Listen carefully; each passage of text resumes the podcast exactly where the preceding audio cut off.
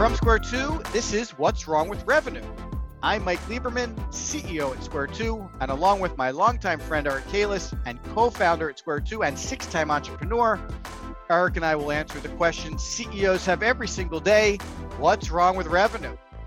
You can be part of the livecast show where we'll answer your questions every Wednesday at 4 p.m. Eastern, or catch the show on demand on YouTube and on all your favorite podcast networks.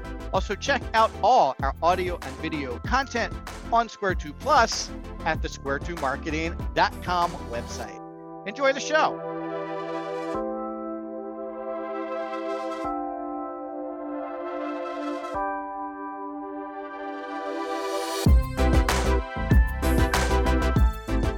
Hey, everybody, it's Mike Lieberman. Welcome to What's Wrong with Revenue, episode 38. Uh, today, we're going to be talking about one of Eric and my most passionate topics: creating the right experience for your prospects and customers. Eric, how you doing today? I'm doing well, thanks. You're back in town. It's nice to see your travels ended safely.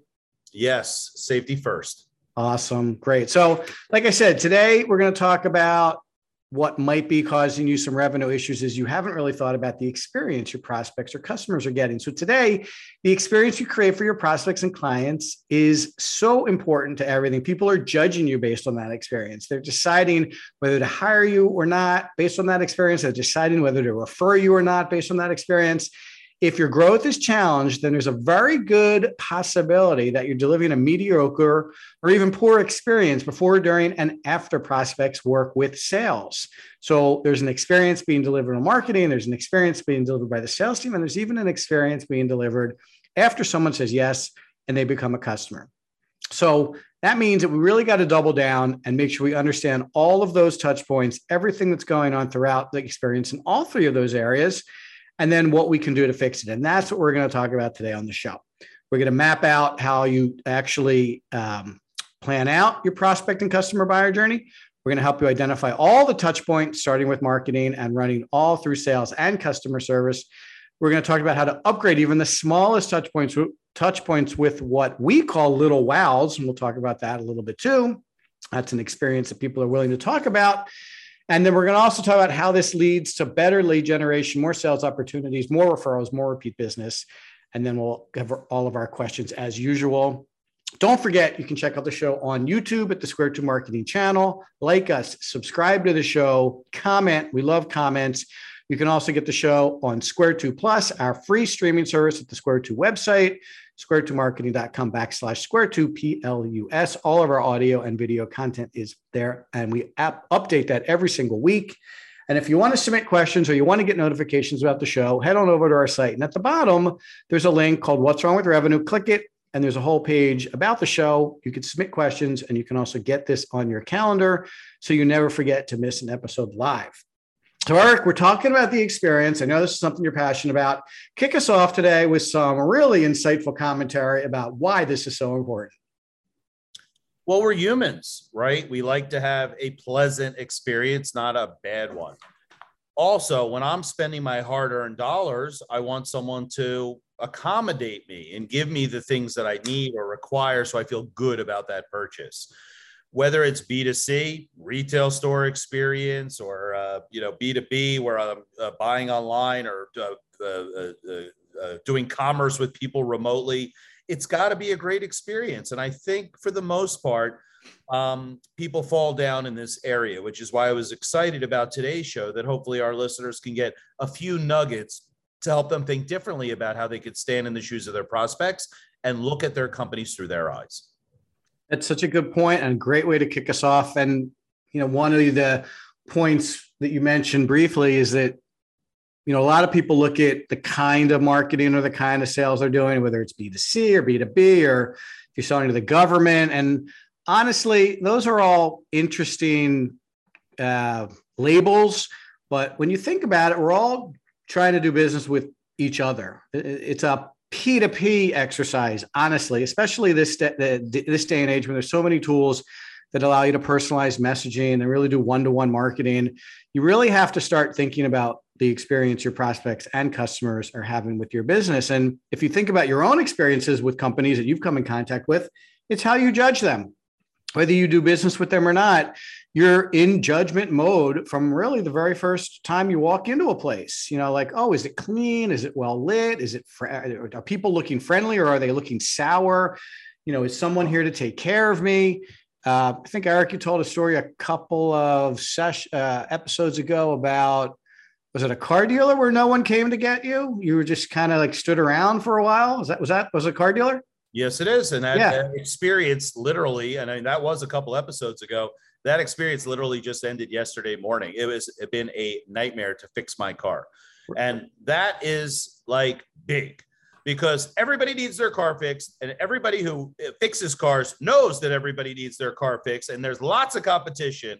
And for them to fall down so dramatically was just super frustrating. I can cle- I comfortably say i would never use that specific auto repair shop again. Um, you know why would i when i can just go somewhere else? Even if the experience is mediocre it's better than bad yeah. So if we're all judging, and we are, we're judging these businesses from the get go. We're judging them on their website. We're judging them on their content. We're judging them on their story. We're judging them on the, how they email us. You know, we see this a lot. The marketing is actually pretty good, and the educational content is good, and the website experience is good. And then someone finally bellies up to the bar and says, "Yeah, I'd like to talk to a salesperson," and the whole experience shifts. They're getting they're getting slammed by emails. Can we have an appointment? Can I send you a contract? Can I do a proposal? We're like, wait a minute, like this this is not the experience I had when I was learning about this company. Now they're putting the hard sell on me, and my experience is is degrading. So I'm not interested in continuing here. So um, there's a lot for us to go into here. Let's start a little bit with this concept of the buyer journey. And Eric, maybe you could talk a little bit about the cyclonic buyer journey, which is our buyer journey framework, and how that might help someone start to unpack their prospect and customer's experience. Yeah, I mean, you know, obviously our listeners can read Smash the Funnel, our book, where we go into much granular detail about the uh, uh, cyclonic buyer's journey. But basically, there is no more top of funnel, middle funnel, bottom of funnel anymore. Nobody buys things in a linear fashion. I don't wake up in the morning and say, I'm going to buy a $50,000 piece of software, and by five o'clock, I've signed the purchase order. There's a lot of work to be done in between. In fact, there's so much influence going on with noise, data, uh, conversations going on that it's very circular. And sometimes I pop out of the process, and sometimes I pop back in. I literally had this where I was in the final stages of closing a new client, and they said, "Up, oh, leadership has changed the priorities. We have to push this to Q3." No problem, but obviously they didn't intend for that to happen. But now they're buying. Uh, had to jump right back into maybe two stage, two steps ago, and start over in July or August when today is June, right? No problem. We understand that. So when you're talking about the buyer's journey, they're going to go through a bunch of steps. Pre awareness. I don't even know I have a problem. Awareness. I now have a problem and I'm looking for a solution. Um, consideration. I'm going and looking at different options. Education. I'm now learning about those options and trying to figure it out. Um, uh, rationalization? No, no. Eva- evaluation. Evaluation, right? I've narrowed my options down and I'm evaluating a couple. Now I found the one I like. I'm rationalizing it. Ongoing delivery, uh, sorry, decision and then ongoing delivery. So without right. going too deeply into the steps, the theory or the feeling that you get from this is that there are many, many steps. And now to add another layer of complexity, there's many, many people making decisions at the buying uh, uh, companies or families or whatever you're pitching, right? So you have multiple people with multiple steps and it becomes quite the matrix to figure out. The one thing that people really, really want in that situation is clarity. And what I mean by that is that they want to start, they want to do research, they want to have solid answers, they want to talk to people that know what they're talking about, they want to have paperwork that's tight and not um, uh, uh, uh, mistake ridden and they want to get exactly what they bought and maybe a little extra for that free prize inside because they had such a good experience. That seems like it's simple and it seems like it should be table stakes. But what I just said is not grasped by the vast majority of companies out there that are trying to bring people along through a process to get them to buy their goods or services. And that's a big breakdown because it's not hard. Our superpowers at Square Two, as we said often, is to simply just listen to our clients, accept what they tell us, but stand in their prospect shoes to validate what's going on there. When you stand in the shoes of a prospective client, you see things from a whole different way. When I go into a retail store and I see boxes piled up in front of the counter, I can see those as, oh, I wonder why those boxes are there. Why didn't they put that stuff away? Is that stuff being returned? Is that stuff that's damaged? Immediately, it opens it up to a subpar experience because a little thing like a few messy boxes immediately uh, taints the experience. Or the other way around, when I go to a restaurant and I'm immediately greeted and the server's wonderful and the silverware is clean and the food comes out in the perfect cadence and everything's delicious. And then at the very end, they say, and of course, here's a few little sweet tidbits from the chef to thank you for your meal, free prize inside. All of a sudden, I'm telling all my friends this is the greatest restaurant. And all they had to do is say, well, if I was eating in this restaurant, what would I like to see? Is it so hard to be greeted quickly and to have a clean table and to have um, food come out on time? I don't think so. That's what a restaurant's all about. but people really discount the fact they want to look at it through their eyes as the owner or the operators of the business and not through the eyes of the prospect. And that shift will cause all sorts of really rich conversations amongst your team about how they can do it. At Square 2, we're doing it all the time and it's actually kind of fun. Hey, Mike, what if we did this? People would love it. Yeah, let's do that. And that's all we're talking about here is to uh, look at this experience through their eyes and give them everything they want, table stakes, and maybe even a drop more. I think the I think there's a lot of, or I, I, I am assuming that there are a lot of people out there who would like to make the experience better, but don't know how to go about doing it, or don't know go don't know how to go about maybe identifying some of the intricacies associated with it. Like, yes, it's easy to move the boxes into the back, but when you're talking about a B2B sale, um, marketing to a B2B client, long sales cycle, complex sale, high ticket average, it might be a little more complicated than that. The the the problem with the funnel, which a lot of people lean on, is it doesn't really address the buyer journey. The funnel simply addresses the progression of a lead from you know beginning the, the, the three most highest uh, steps along the way it's not detailed enough to help someone go in and and work more uh, more strategically to create the experience so you know i don't want to go into the details of the cyclonic buyer journey either but each of those stages that Eric mentioned are very specific because the prospect and customer at the end is in a very specific state of mind. That's how those stages are designed, based on the thinking of the prospect. So, if you are interested in changing the experience and you know what the prospect is thinking, like for instance, when they're in the pre awareness stage, they don't even know they need you. They might very well need you you have to work differently to get them to think that they need you than for someone that is actively looking for what you do. So, again, those are just two very clear differences in terms of the state of mind of the prospect.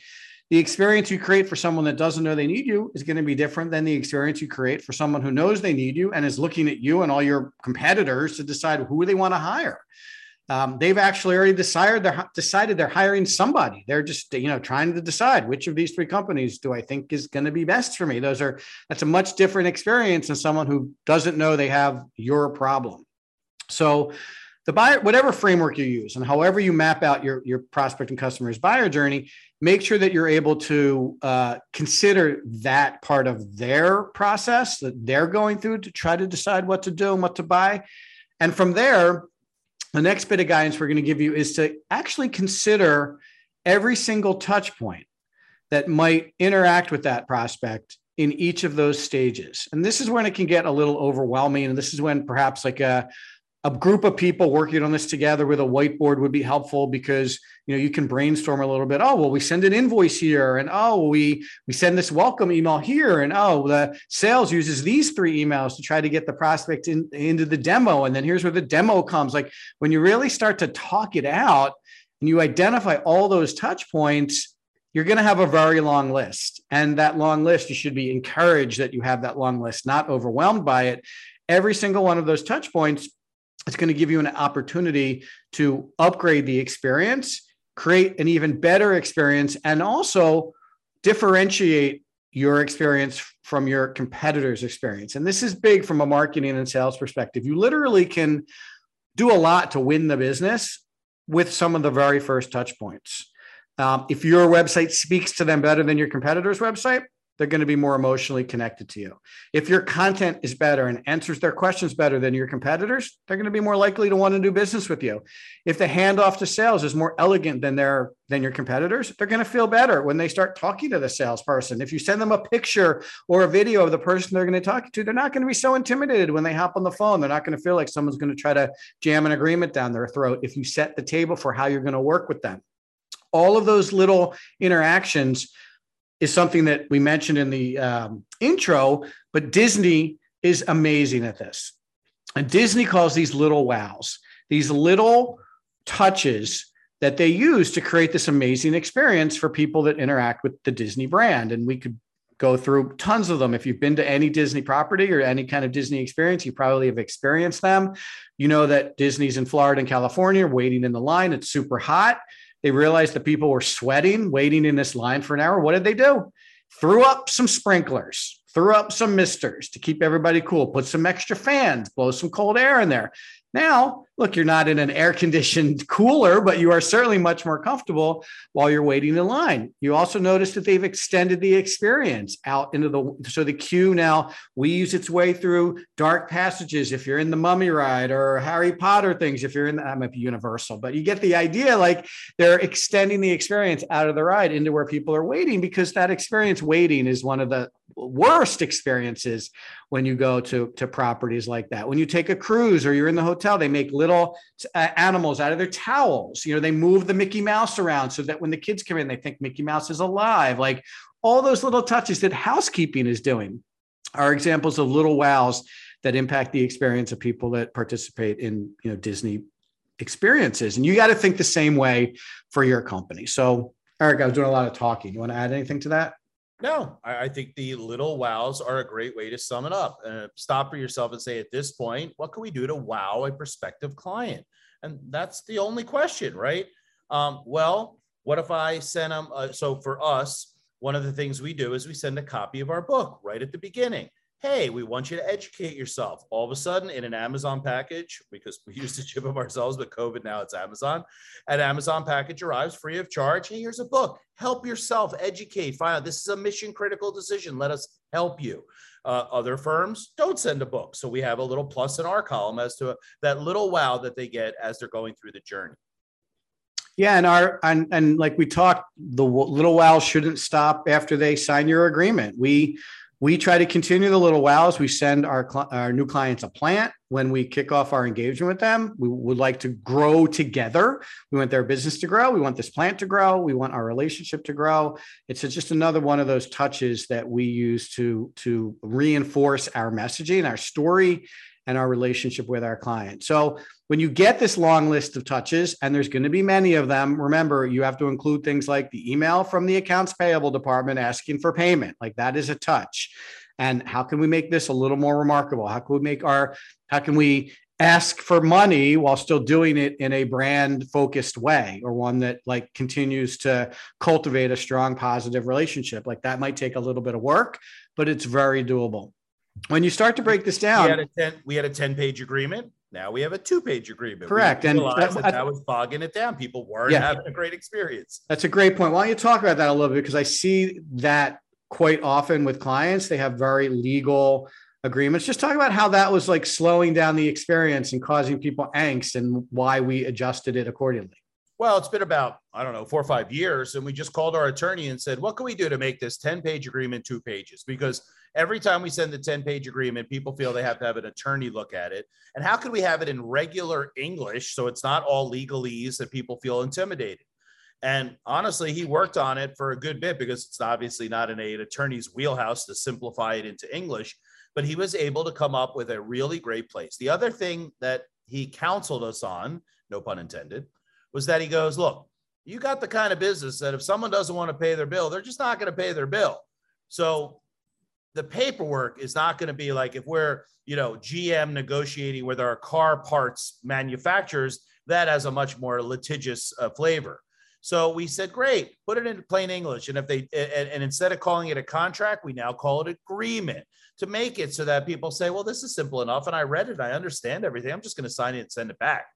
Now, did I have to pay legal fees in order to do that? Yes. But that has returned itself 1000x over the years in getting new clients to sign up quicker, getting them into the system, hitting the monthly numbers for simply something as a contract. So, you know, I, as a business owner, get those contracts as well. And I got to tell you, a lot of times I'm like, it's 3:30 in the afternoon. I'm too tired to go through it. You know what? I'll put it aside till tomorrow. Then tomorrow comes and I'm busy. And then two days later, I'm like, you know what? I'm outsourcing this to the attorney, who then says I'm out for a week, and the whole thing bogs down. If they would send me a one pager that says, you agreed to sign up for this service, you agree you're going to pay your bill at this amount every month, we agree we're going to do this, sign here and we'll get going, I would probably sign it on the spot. Yeah, I think it's such a good example of what we're talking about. You know, you're when a legal agreement shows up on the person's desk who's not a lawyer, how do they feel? They're anxious, right? They don't understand everything that's in it. They might even be nervous that they could potentially sign something for the business that puts the business in jeopardy. So what do they do? Like, well, I guess I better get someone who is a lawyer who knows what this means to look at it to make sure the company is protected all that time they're anxious, right? What if the lawyer finds something? What if our attorney finds something that's a non-starter here? I might not be able to move forward with this project. I don't want to have to start again. I like this company. Like all that time they're anxious.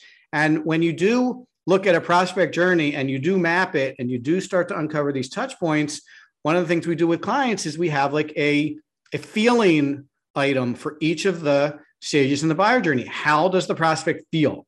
If they feel anxious or nervous or scared, or at risk in any way, that's a pretty strong signal that we have to work on that part of the prospect journey to make that you know uh, turn that frown upside down and get them feeling good about it right? You get the two page agreement written in english and they can read it and they're like yeah this all seems straightforward to me. Like i don't know how come they don't have a legal contract but i like it. I can sign this. There's nothing in here that i don't understand. Let's get going. Like they have there's a happy face there. There is no ang- anxiousness associated with that part of the buyer journey and that's at the decision stage. So again it's such a good example of where people might feel like well they said yes and they asked for the contract our deal uh, we're done right? Sales is done right? If they don't sign that's on someone else. Well it's not true. You have to get the agreement back to, to start the engagement. And if it takes two more weeks your sales cycle is two weeks longer than it needs to be and that can have significant impact on revenue. So it's an excellent example of how um, that little touch point can be re-architected to provide a much better experience. Okay, so I want you're a big proponent in strategy. You constantly remind us to think about strategy. And I have a note here that this really needs to be thought through during the strategy stage of of uh, you know go to market, right? So can you talk about that a little bit before we hop into questions? Yeah. So in the strategy space, uh, we're going to go to market, right? We want to sell a, a new widget. We're designing the buyer's journey. And then, of course, we have to create the marketing and sales support materials to then match up with that journey. So the strategy is understanding who we're selling to. Now, I literally just got off the phone before I jumped on today's episode with a prospect who clearly outlined four personas. Persona being the description of the person that we want to target each one of those personas that this person outlined couldn't have been any different. One was a lab director, the other one was an insurance company because it was in the medical space and they had to appeal to all these different people. So, strategically, the first thing you have to do is identify your personas and segment them. Now, let's work on persona one. The first thing we have to understand is what their pains and problems are. Because if we don't understand what pains and problems there are, and we don't understand how they're trying to solve those pains and problems, then nothing we do is going to match up with that. I love when I go to the plumber's website and you see the trucks out front and the staff waving, and all I keep thinking about is I have a foot of water in my basement. How do I get rid of it? That's such a mismatch between the message and the journey to buy my pain and problem. I mean, it's simplistic, but it's very powerful. So once you understand the pains and problems, now you have to start to map strategically what will they go through in order to solve that problem. And now that's the root of the creation of the buyer's journey. If you don't start there and you just start saying, well, we'll give them some case studies, we'll throw some videos at them, it's not fluid, it's not, it's disjoint, it's not matching what they're going through. Now, who knows better than anybody what they're going through? Your sales team. They've had calls with prospects that just started their journey. They have calls with prospects in the middle of the journey. Obviously, they have lots of calls with prospects at the end of the journey. So if they don't know, which I'd be shocked, then ask them to ask questions. Hey, when you called us and you are interested in talking to our company about our product or service, what were your considerations? Why did you call? Well, what problem are you trying to solve? Tell them to shut up and listen and take lots of notes and bring it to the next marketing and sales meeting because that's the essence, the goal, the, where the rubber meets the road. When someone says, I'm concerned about integrating your piece of software in with my existing tech stack, stop right there. That's a big problem. Now, what content can we create to show them that our software could be integrated with any piece of software? And let's get a video of not only our internal person saying, I put together 16 different kinds of technology, and a client saying, I couldn't believe how easy it was to integrate my two pieces of software. Understanding that, the prospect going through the journey says, Oh, these people got it covered. Let me move on to my next issue. And that's where mapping it out based on their pains or problems are pretty important. Now, you talk a lot, Mike, about the questions that they ask and how we can answer them. So I had a boot camp a couple of weeks ago where I was working with a firm and they literally had this information. They said, Well, what questions do you hear all the time, sales team? But honestly, Mike, they didn't know what to do with those questions. And I said, Oh my goodness, you just developed your own editorial calendar. You just didn't realize it. We're going to answer every single one of these questions in one form of another. And then we're going to prioritize them to make sure that the most painful questions that are being answered are uh, uh, at the forefront. And some of the other ones get weaved in in the nurture. Well, they looked at me like I had two heads. They're like, what? That, that, that's what we have to do next? I said, yeah, don't you want to answer the questions of the prospects so they feel good about your company? Oh, yeah. So they kind of intuitively figured, well, we better capture all the questions they're asking, but then they didn't know how to put it into play. Yeah, it's such a good, such a great story. The the questions really are the connective tissue from the buyer journey into a lot of the marketing tactics, right? Your website homepage has to answer a question, right? When someone lands on your homepage, they are looking to see whether you do what they need or not. That is a form of a question, right?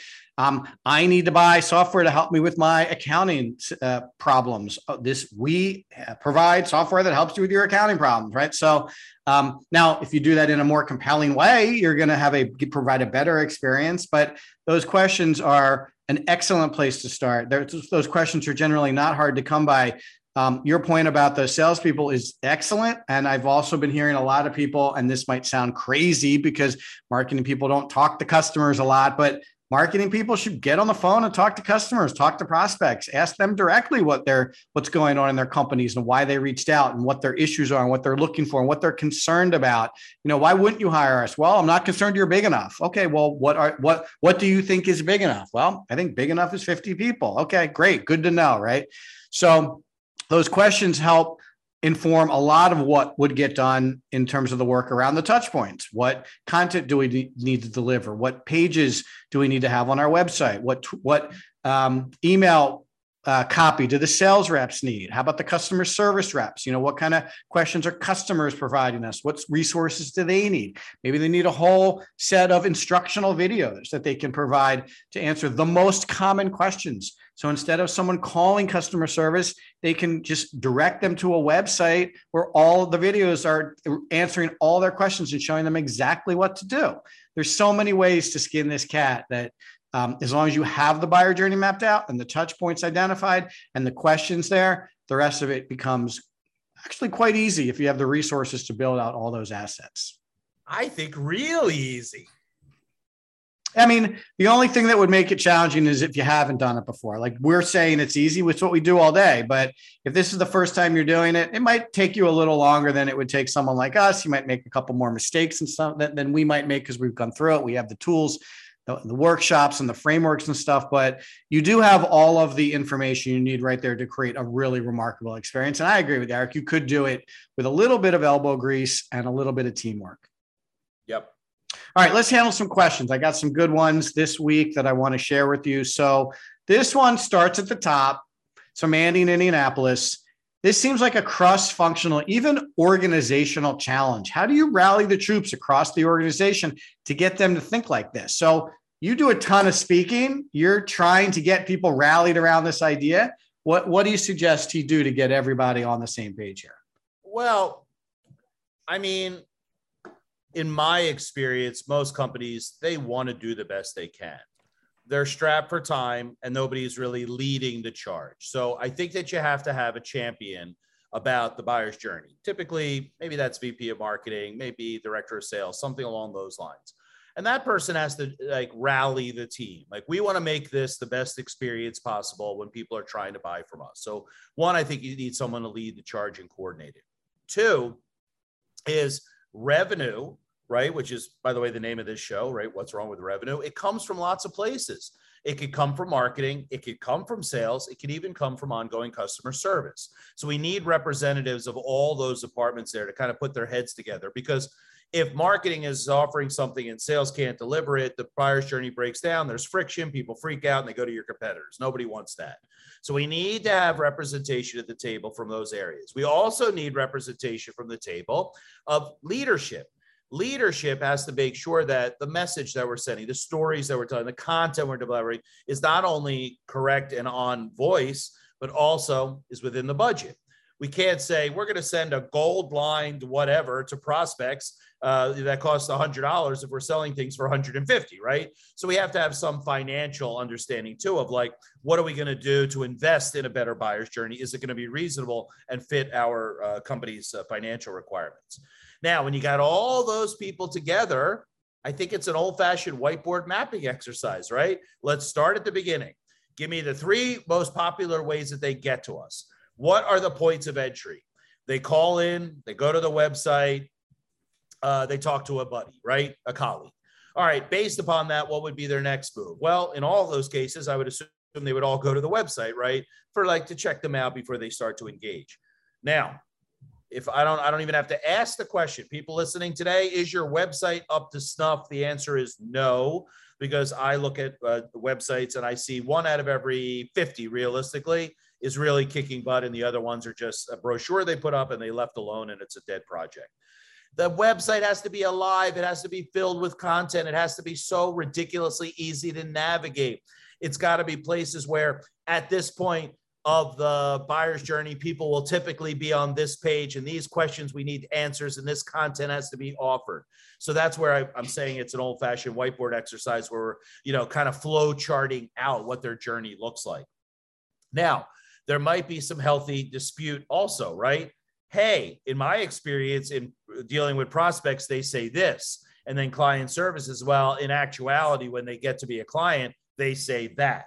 So maybe there's a little discussion around which approach you should take, what story you should be telling, what content you should be offering. But to me, that's optimizing or fine tuning this journey. You're really trying to build it so that it's really great. And then, of course, when the journey's done, you have to apply some sort of metrics calculation to what's going on. If everybody visits your website for validation, we have website statistics. But what happens after that? If they download a white paper, what happens after that? If they decide they're sitting in on a webinar, what happens after they sit in on a webinar? Did they sign up for the webinar, miss the webinar, and watch the recording? I don't know. Let's look at the metrics. And then, of course, when they raise their hand and they say they want to speak to someone in the sales function, what happens there as far as like how many opportunities do we get, close rate, and whatever. That way, when the journey is mapped and the metrics are applied to each stage of the journey, when we're optimizing the entire journey, we have some hard data from which to make decisions. Because if people are signing up for the webinar. We never hear from them again. What, are we doing there? Change the webinar. Get rid of the webinar. Change the topic of the webinar. Bring in uh, partners to webinar to do the webinar with us as opposed to doing it ourselves. The data points to the fact that it needs some kind of help. Now, the last part about that is asking the perspective and hopefully the current client who went through that journey, what can we do better? And the answer there will typically find some nuggets like, you know, it would have been great if I had an infographic that showed you versus the other options. Oh, we never thought of that in our whiteboard session. Let's put that on the parking lot to develop and introduce that into the buyer's journey so that once again, we could uh, help them with their questions or concerns. And that to, is to me how I typically counsel people to develop that buyer's journey. And when it's done and you've posted it, uh, to optimize it as well.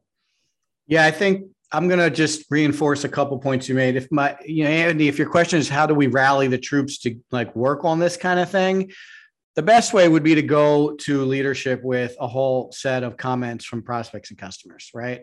Your agreement is too legal, right? I, I had to send it to an attorney. I wish it was just something I could understand. It took me three weeks and I had to incur legal expenses just to make sure I was okay working with you, right?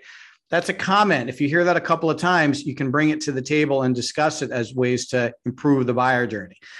You know, I really liked your marketing materials. I thought they were very educational and I liked that you didn't email me too frequently. But once I got a sales rep involved, oh my God, he was calling me every day. Like, that's feedback that you can get directly that you can collect when talking to prospects and you can use that to, to, to highlight those areas of the experience that are not working properly the other thing is and we didn't talk about it much but eric did mention it there's existing data right now on the performance of your experience. You know how many people are coming to your website. You know how many people are converting. You know how many people are getting handed off to sales. You know how many people sales are closing.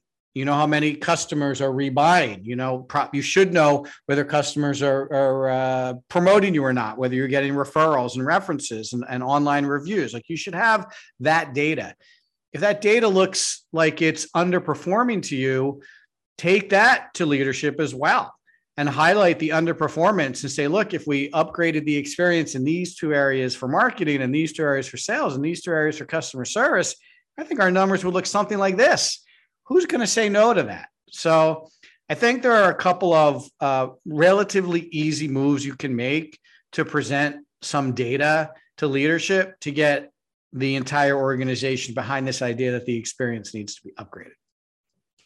Well, well said, Mike. Thank you. All right, so this from Mark in New York City. I've seen a number of buyer journey frameworks. How important is this in the process? And do you have anything that you use in the process?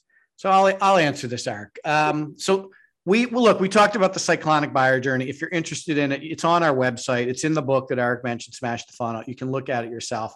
I do think a buyer journey framework is necessary. I think without it, you'd be kind of like trying to find your way without a map, right? You might get some of the steps, you might miss some of the steps. I think having an incomplete buyer journey and and uh, touch points that are unaccounted for is going to leave your uh, effort to tighten this entire experience up. It's going to it's going to leave it incomplete. And it may perform in a in a way that highlights its incompleteness. So i think having the complete experience mapped out is very important. In fact i wouldn't even progress until you were able to, you know, a few of you were able to say, yes, this looks like a complete buyer journey and all the touch points are represented here. Um, again, you won't know if you're making any progress if you've missed some because that's it might be all it takes. Like one bad experience as we all know as as consumers is enough to turn us off to the to an entire company. So i think you need a framework. There are a number of frameworks. You can google buyer journey framework. You can use ours. But yeah i think mark having a framework is going to be very important in the process. Plus, like I said earlier, you've never done this before. So, um, using something that can kind of guide you along the way to make sure you don't miss any steps or any stages, I think is important. Anything you want to add, Eric?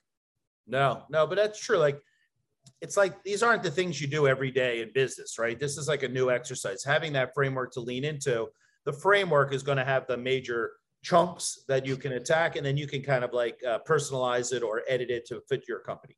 Yeah, very good point. I mean, and there's some nuances to these stages too, at least in our framework. Like, you know, like consideration might sound like evaluation, but there's a big difference, right? When you're in the consideration stage, you've recognized you have a problem, but you don't know how you're going to solve that problem yet. I might hire someone. I might uh, get an agency. I might, you know, uh, have an internal SWAT team spun up to to handle this particular thing. So the fact that you recognized an issue is one thing. That's a great step, but you're still trying to decide how to solve that problem. When you get to evaluation, you've decided you're hiring an agency and you've picked three and you're evaluating them. You're like, there's a there's a big difference in those steps, and without the framework, you might miss some of the nuance to those steps and miss some of the touch points your prospects are going through. All right, Larry in Los Angeles, how do you go from a defined prospect journey to uncovering the issues that prospects need addressing along the way? And we did talk about that a little bit today. Um, the touch point mapping is one way, the questions is a great way. Um, I might even lean into the questions a little more than the touch point mapping. I think they're both important, but those questions come directly from the clients and prospects and answering them is going to uh, check a lot of boxes for those people in terms of making them feel better about what they're going through with you. So I think both of those items are probably the, uh, equally important. If you had to pick one, or you wanted to pick one, or maybe resources were limited, mapping out those questions is going to be a very good way to create a really good experience. Taking the, the doing the touch points is probably going to be better, but require a little more work in my experience, people are more than happy to pour their hearts out to you about what issues they have. You just have to ask. There is no question about it. And in fact, they like being asked, and it's part of the experience, really. You know, sometimes I'll go back after we close a couple of clients and ask them while we're working with them, well, what, why'd you pick us? Like, what did you, you know, what, what was the trigger? Like, how did it, how did you decide to hire Square Two? And nine times out of 10, their answer is, well, your, you know, my experience with you guys in the sales process was just remarkable and different than the other companies. So, you know, right there, you're getting good feedback simply by asking um, an indication that maybe we're on the right track. Not that our sales process is perfect, but we have spent a lot of time creating that experience, and the prospects seem to connect with it um, pretty pretty consistently. All right, Pete in Dallas wants to know how would we go about getting prospect and client feedback to inform the experience and upgrade the touch points? Okay, so we talked about asking, right? But there must be some other ways, Eric. How how what are some other ways that uh, Pete could get prospect and client feedback other than just asking people?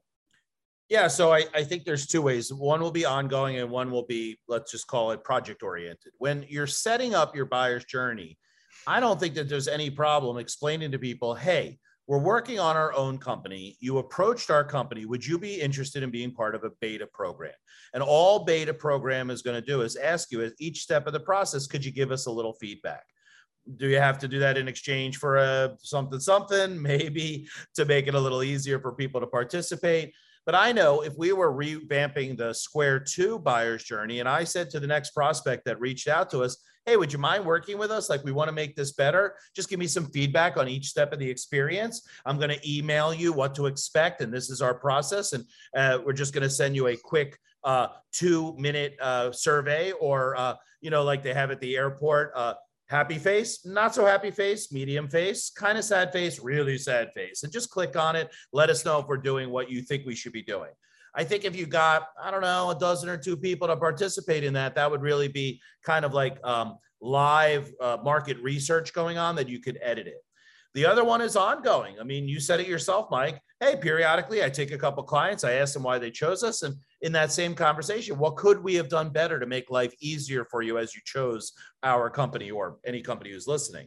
And then ongoing feedback, I think, could be pr- process driven or systematized over time. Maybe the email comes out from you, Mike, and it's nice and warm and fuzzy, but it's really a template in HubSpot. Yeah, I love the um, the faces, right? Because we talked about how people are feeling at different stages of the buyer journey. So you know you could easily do this in an automated way on your website hey how you feeling right like if this is a look websites have pages for all stages of the buyer journey right so if you want to see how someone's doing in the education stage simply pop up the how are we doing taking care of you uh, uh, pop up with the different faces on a piece of content that you're serving up that's helping to educate them get a happy face, medium face, neutral face, sad face, and see how you're doing. Those can be integrated into emails too. Hey, we're in the middle of the sales process. I just want to see how you're feeling.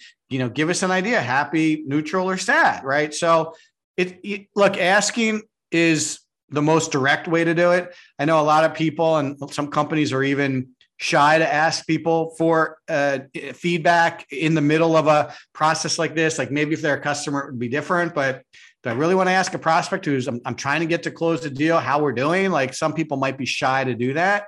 Consider some of these other tools because they can be served up in a really automated way in a non-intrusive way. No, everyone's not going to click on the buttons, but if you got enough people to do it, at least you would have some uh, feedback in terms of how the experiences are going and how the how the touch points are performing. I just want to apologize to any airport administrators out there. I do not touch the happy faces in the bathroom because it's in the bathroom and it skeeves me out. You usually lick those, don't you? Ah, stop. okay. Uh, this is from Steve in Philadelphia. Some of these experiential upgrades can be done by people who are in the trenches. How can we empower them to make some changes that don't need sign off from the CEO? This is an excellent question, right? I mean, it's really an excellent question. Right. Go ahead, take a crack at that. Well, you touched base on it earlier with that housekeeping at Disney properties is loving the fact that they're making the experience for folks that stay in their rooms remarkable, right? They're doing the little uh, uh figurines with the towels and they're moving Mickey Mouse around and all that kind of fun stuff, right? I think the team, if properly educated as to the why you're going to do these things and then compensated for coming up with great ideas, I think it's fun. It's a fun part of your business. Plus, you get positive feedback from clients, right? Hey, thank you so much for doing that. Now, um, I would think back to my uh, car experience, right? If the car experience, which obviously was executed by technicians, was uh, made playful, right? So, for example, let's say under the mat on the front, there was a little handwritten note, right? Or let's say that uh, they hung a little air freshener in my car with the company logo, right? I didn't ask for that. I didn't pay for that. And I came in for a car repair, not for a detailing job. But those little points might be fine. Like, hey, uh, my name is Tim. I'm, I'm now bringing your car around. Um, there are three special things I put in your car. See if you can find them over the next couple days. Good luck. How much would that cost? Like 83 cents? The technician would be involved because of the secret three things that I'd have to find. I'd have a great experience. He called it out. Uh, don't forget, I'm getting the survey from that auto repair place. And now I'm thinking about the freshener and the handwritten note and all that. So, of course, I'm giving a higher score. It's easy. But what I really think that happens is that there's a chasm between the people that are executing and leadership or marketing and sales coming up with these ideas. Why can't the guy or gal who's uh, delivering the car in the auto repair place sitting in on the meeting where they're talking about how to make the uh, experience remarkable? They're just as much a consumer as anybody else. Bring them in. Let's have some great ideas. And it also help with buy-in because if they're part of the decision making process and they're like excited about that then they'll buy in and do those little touch points or little wows, as you called them earlier, Mike, without hesitation. Yeah, I have nothing to add to that. It was perfect. But except that how many people would you tell if they hid little gems in your car when you picked it up? You'd be telling everybody. Uh, everybody, because right. those stories are rare. Right. The companies that go to the extra effort of making those little touch points remarkable are rare, which is why we have to fall back on Disney all the time because it's not like, oh, my local dry cleaner uh, put an apple and a banana and a pear and said, look, we want you to eat your fruits. Here, uh, take this little refrigerated bag when you pick up your dry cleaning. I'd be like, my wife, Bonnie, Bonnie, the dry cleaner gave me three pieces of fruit, wants me to eat healthy. This is amazing. And I'd be telling everybody, I'd be taking pictures of it and putting it on the gram, right? Yeah. That's the way it works. And that people would be, when they need a dry cleaner, like, oh, I should check out this place. They give out free fruit. Well, think about it though. How much is the combination of a banana, apple, and a pear? A dollar? Yeah. I don't know. But a dollar fifty compared to a lifetime customer bringing dry cleaning every week uh, for you know uh, uh, eternity yeah. seems to be a good investment. Agreed. Agreed. Those are some good examples. I always think of the uh, Southwest. What, what what are we calling them these days? Flight attendant with the funny announcements. Like it's kind yeah. of the same thing, right? They're trying to make their experience on the plane a little more enjoyable as opposed to uh, white knuckling because you have to know where your uh, what do you call it um, life preserver is every minute, right? Yeah, it's interesting because I travel quite a bit and I've been on other airlines. That Southwest uh, uh, execution, I'll call like the the, the humor, uh, spreads to all the airlines now, right? Uh, there was a real funny one. It said, uh, "Please check uh, that if someone left their husband at the gate." And if you don't want them to come on the trip, let us know. We'll close the door, right? Like, like something uh-huh. like that, you know. And I'm yeah. like, oh, this is JetBlue. I, I, I didn't expect that from JetBlue, you know. Right. Cool. All right, this is from Don in Pittsburgh. Can you talk more about the upgrades in the customer service area? How do we upgrade the experience there too? Got any advice for Donna? Well, I mean, it depends on your business, right? You, you, you really want your customer service people, number one, executing on what the people bought. Like, let's not forget that that's table stakes.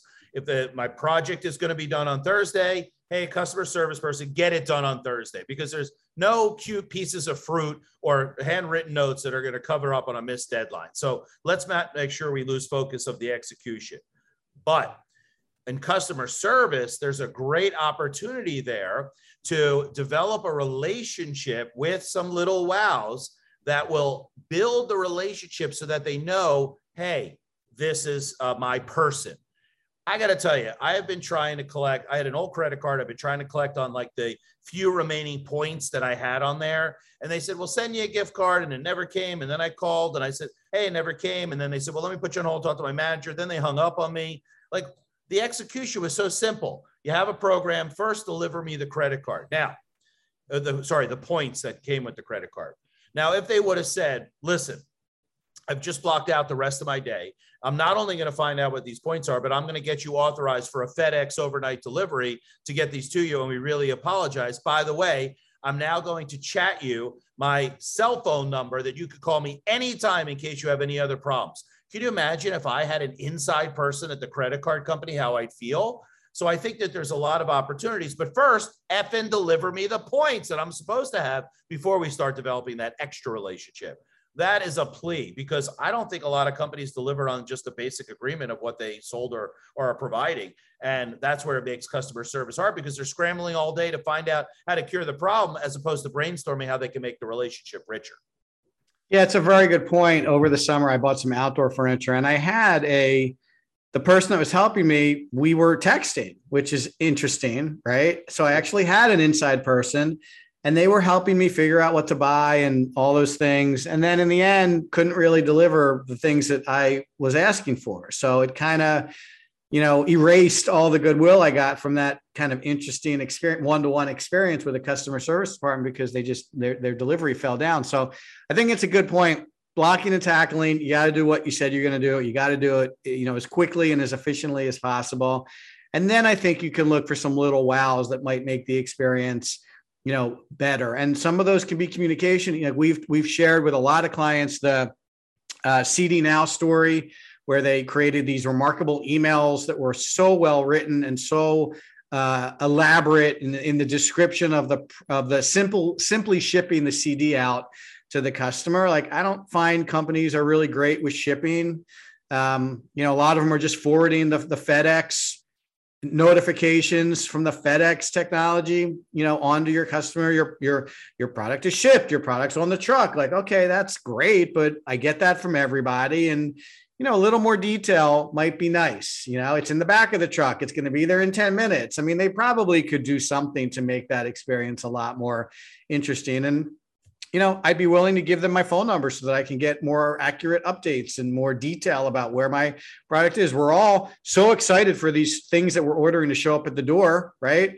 You know, like as soon as it's there, we're running out to get it and opening it up. Like just, you know, understand that about us and continue that in the in the delivery process. And that's that's one way that I think they can add some little wows to a pretty mundane piece of the puzzle there. I, I have a quick story. Um, for those of you that are not on the East Coast listening today, there's a great company called Wawa, W A W A, which is basically the best convenience store attached to a gas station you'll find in the universe. Don't even start with the Sheetz if you're going to start emailing me. I'm not those emails. Wawa is the greatest. We have a Wawa credit card for the company because they sell gas and we want our employees to have gas if they need it, right? Do you know what the um, when we get the uh, email with the bill each month, do you know who's who's the uh, uh, sent by name? No, I don't. W E X. W E X. Wex. Right. Which I don't know who that is. So Wex, I assume, is for Wawa Exchange or Wawa X something, right? So I don't know who that is. I'm deleting the bill. Nobody at Wawa said, let's see what it looks like when you get the bill. Right, right, right. Be confusing if it didn't say Wawa gas bill on yeah. like like like and it's month after now that I know what it is that I don't delete it because once again the bill was late because I well where's the bill? What do you mean we sent it to you? It's an email box. I'm like what? You're Wex now? I had no idea. The point I'm trying to make is that if they would just say map out the buyer experience. And what happens when you actually get the Wawa bill? Well, wait a minute, it says Wex, but people might not what that. Let's change that to Wawa. It would be that simple. Now I deleted my own bill. I was late on my bill. They tried to charge me a uh, late fee, and I didn't even know that the bill was coming in. And if anything, my beloved brand that I love so much was just a bit tarnished because they didn't think through that. And that's customer service. Because remember, I already bought the gas. They already got me the card. Some salesman eh, or or marketing person got me the card. They did that job. But now it's like ongoing delivery is is subpar. Yeah, it's such a good point. So there are tons of things you can do in customer service to make that experience uh, much more wowy, as we like to say at Square Two. So oh. I got a question from Carl in New Jersey that we might be able to answer, but we'll take a crack at it. Are there technology tools that make this easier for companies? Um, I looked at his question, and you know, my answer, Eric, you might know, was I'm sure there are. I couldn't think of any at the top of my head. Yes, marketing automation and CRM and you know customer service tools are probably going to help with the execution of it, but I didn't feel like that's really what they were asking about. I felt like they were asking more about the you know setting up and planning piece of it and i'm i don't really know if there are any technology tools to do that uh, but the but the i wouldn't you know maybe i was too quick to downplay the execution part of it because if you do have a good toolkit you can do some things that maybe you wouldn't be able to do normally right? Like you can potentially route a chat to a rep that the person already knows. Like we were talking about that I, that experience i had with my outdoor furniture. Like you can um, create these really crazy and personal emails that people send to improve the experience. You can create a knowledge base with a service uh, tool that answers customers' questions, and maybe there's videos included in that too, and you can direct people there. So, I think there are some some basic execution oriented tools that would make what we're talking about easy easier. Carl, I would I would start there and see where that gets you. Yeah, if not, sounds like an opportunity, Mike. right. All right, last question from Janice in Miami. Who usually leads this effort inside the company? And what if we take your advice and bring in outside experts? Oh, look at this. She's from, she listened to our last episode. Um, is it a marketing agency or some other type of firm? So, who usually does this work, Eric? Well, marketing usually leads this charge. There's no doubt about it, right? So um, the customer journey, which are the touch points that marketing is providing all along the prospecting thing, is usually marketing. There are uh, agencies that uh, specialize uh, in the brand experience. Um, sometimes they're a bit corporate for some of the entrepreneurial and mid-market companies that might be listening today, but there are resources out there. But honestly, like my first pass would be, why don't you just stand in the shoes of the prospect first? Maybe there's three or four easy adjustments you could make without going to a branding agency or an experiential marketing firm and just start there because these are not big things, right? Changing Wex to Wawa is not where you need an agency for, right? Making sure that you deliver the outdoor furniture when it was promised, not so hard. Uh, deliver the outdoor furniture and put in a small plastic plant that costs a dollar with a sign that says you know, uh, decorate your new outdoor setting with this with this fake plant, right? like that. Oh, look, they got everybody loves something for free. You get the free dessert at the restaurant. You talk about it for two weeks. Yeah, I mean, look, there are chief revenue officers that this might be, you know, inside an organization. Your CRO might own the. cut. There are chief customer officers now. Like I know HubSpot has a chief customer officer, someone that's only responsible for the customer experience. So I think at some progressive companies, there are C level jobs that would kind of span this across all these different departments. And yes, there are definitely agencies that can help you with this, but I, I think Eric's right. You know, empower your team to identify those little things that just don't seem right and fix them. It's going to make a world of difference. Anything else you want to add before I wrap up? just going to give you a big hallelujah, what you just said. Makes Thank you. Thank you. Makes a difference. Everybody, thanks for joining us. It's been a pleasure. We love topics like this. Next week, we're going to talk about uh, you never prioritized your database as an important corporate asset. So you have these contacts in a database somewhere and you don't know anything about them. You don't know who they are. You don't know whether it's clean, accurate, old, new. So we're going to talk about how that could be preventing you from hitting your revenue goals. You might be surprised that this comes up more frequently than not.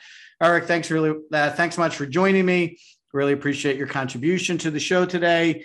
Remember, you can check us out on YouTube at Square Two Marketing's YouTube channel. Like us, subscribe to the show, and leave comments. We check it every single week. You can get the show at our streaming free streaming service, Square Two Plus, on the Square Two Marketing website at square2marketing.com backslash square two marketing PL, Square Two PLUS. Sorry, Square Two PLUS for Square Two Plus.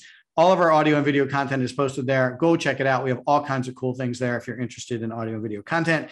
And if you want to subscribe to the show directly or you want to leave us a question like the questions we answered today, head on over to our website, shoot down to the bottom. There's a link for what's wrong with revenue. Click it, and you'll be able to subscribe to the show, get it on your calendar, and leave us questions. Thanks, everybody. We really appreciate you listening, watching, and participating.